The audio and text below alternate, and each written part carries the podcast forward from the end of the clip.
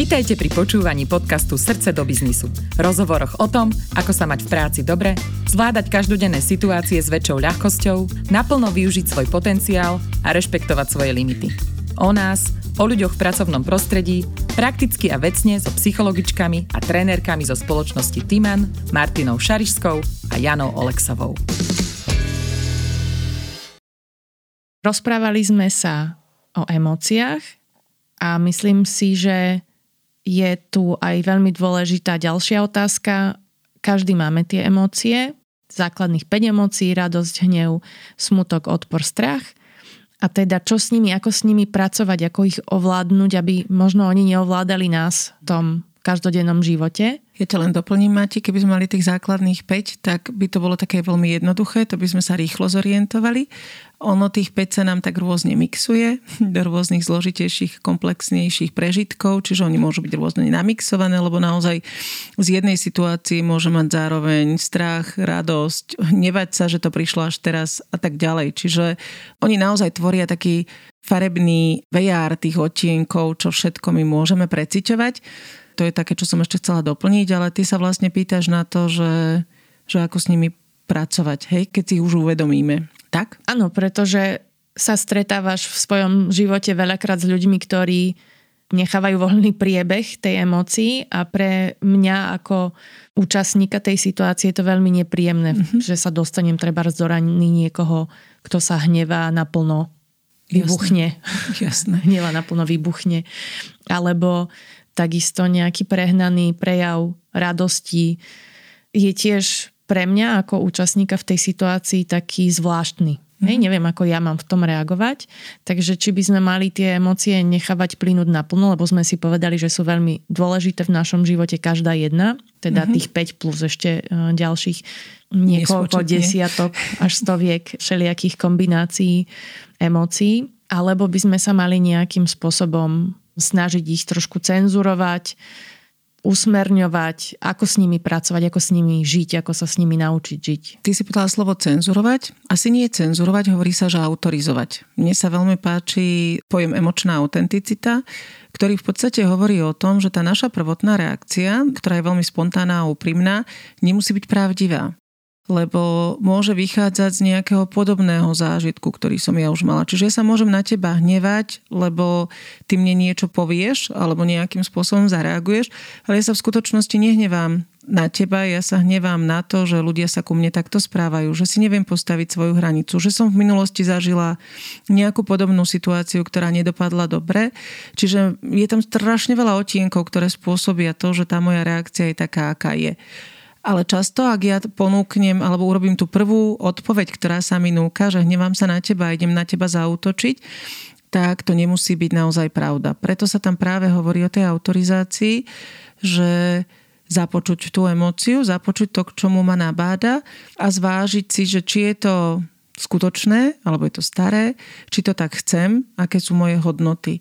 A ak mne napríklad na tom našom vzťahu záleží, ak je to pre mňa dôležité, tak práve tá autorizácia cez tie hodnoty si ja uvedomím, že nie, nie je pre mňa v poriadku ti nadávať, nie je pre mňa v poriadku teraz na teba útočiť.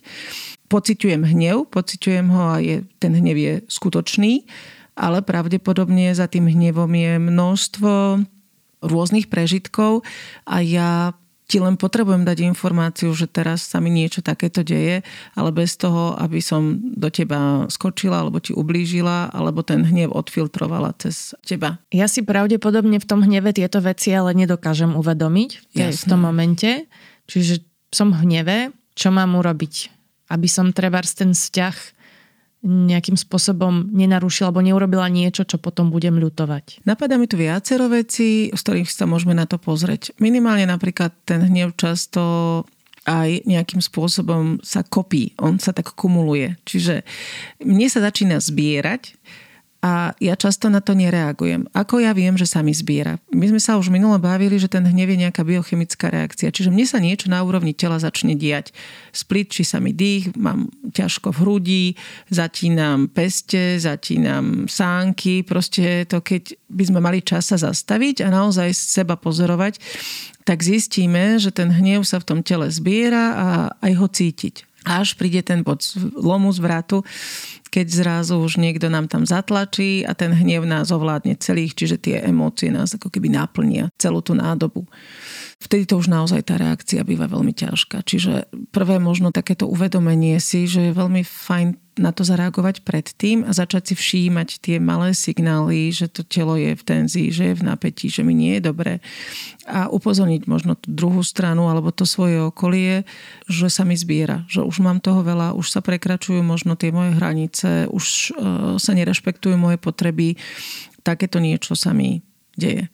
Rozmýšľam, čo je najefektívnejšie, keď už príde ten bod zlomu. Hej. A ak by sme tam ešte mali troška racionality v sebe, tak si uvedomiť, že je to len emócia, že som zaplavená len emóciou a potrebujem si dať čas, aby som tú emóciu spracovala bez toho, aby som konala. Hej. Naučiť sa, že pred konaním, alebo respektíve medzi emóciou a konaním, by som si mohla a môžem si dovoliť dať time out. To by bolo také ako keby najúžasnejšie, že by sme stihli a zle je, Hej, som zaplavená emóciou, dajte mi chvíľu, potrebujem čas, potrebujem odstup, až potom dám tú svoju reakciu, to svoje vyjadrenie, až potom sa k tomu postavím. Čiže komunikovať to otvorene, alebo aj odísť možno z tej situácie? Tak samozrejme, tak eh, zdravo a asertívne odísť. Hej, nie trestnú dverami, ale pomenovať, počúvajte, práve teraz, ja neviem, zápasím s obrovským emočným pretlakom, nie je mi dobre v tejto situácii, stretníme sa o hodinku, dajme si zajtra k tomuto meeting, lebo v tejto chvíli už ja nejakým spôsobom nerozmýšľam a neuvažujem o tom racionálne, pretože som emočne zaplavená a požiadať tak veľmi ako keby asertívne o ten odstup od tej situácie. Takisto my asi ako pozorovateľ v tej situácii alebo tá druhá strana keď si všimneme, že niekto sa dostáva do tejto emócie, takisto môžeme asi navrhnúť nejaký odstup. Áno, my väčšinou navrhneme, že ukludni sa. Uh-huh. Hej. tak, to je tak. Prípadne ponúkneme nejaké argumenty, prečo by sa ten človek mal ukľudniť. Áno, áno, ešte vieme priliať, tak možno naozaj aj tá druhá strana vie povedať, pozri, odstupme od toho teraz, lebo tu začíname to mať spojené s emóciami a s nejakým prežívaním, koľko potrebujeme času, kedy sa k tomu vieme stretnúť a znova prísť s čistým štítom, predýchať, rozchodiť, ako sa povie, hej, predýchať, rozchodiť a vrátiť sa. A to keď som povedala tieto dve slova, tak ich možno ešte raz podporím, lebo, lebo naozaj to sú tie emócie. Oni ti sedia v tom tele. Oni sú niekde uviaznuté v tom tele a my ich z toho tela potrebujeme dostať. Čiže práve to také akože to predýchanie, vytrasenie, rozchodenie, uvedomenie si, kde ma tlačí, tiska, kde je zima, kde je teplo a tá práca s tým telom, aby tá emócia to telo opustila a až potom začať ako keby pracovať na riešení tej situácie. Keď sme takto zaplavení emóciou, to už sme aj spomínali, ale ja to takisto aj hovorím účastníkom na tréningoch, že my sa často snažíme vysvetliť ten náš pohľad, keď vidíme, že je niekto nahnevaný a ponúkame mu nejaké argumenty nášho postoja alebo prečo sme povedali veci, ktoré sme povedali, prípadne znevažujeme tú jeho emóciu, prečo sa hneváš, však nie je dôvod na to, aby si sa hneval ale je strašne dôležité si uvedomiť, že keď sme v emócii, tak nedokážeme zapnúť to racionálne myslenie, takže darmo ponúkame argumenty. Ten druhý ich nepočuje. Nepočuje a keď si to teraz takto hovorila, ja som si tak uvedomila, že my ako keby tie emócie zhadzujeme. My to rácio dávame na nejaký taký vyšší piedestál alebo hore a tá emócia je niečo, kde ty si slabý alebo ju tak ako keby degradujeme. A krásne by bolo, aj o tom by mohol byť ten rešpekt, že ad jedna si uvedomiť, že to rácio je vtedy vypnuté a ad dva dať tým emóciám plnú váhu a povedať, vidím, že teraz táto téma je pre teba problémová, citlivá, komplikovaná, uznajme to priznajme to a stretnime sa vtedy, keď budeš mať čas spracovať tie emócie. To by bola paráda. Uh-huh.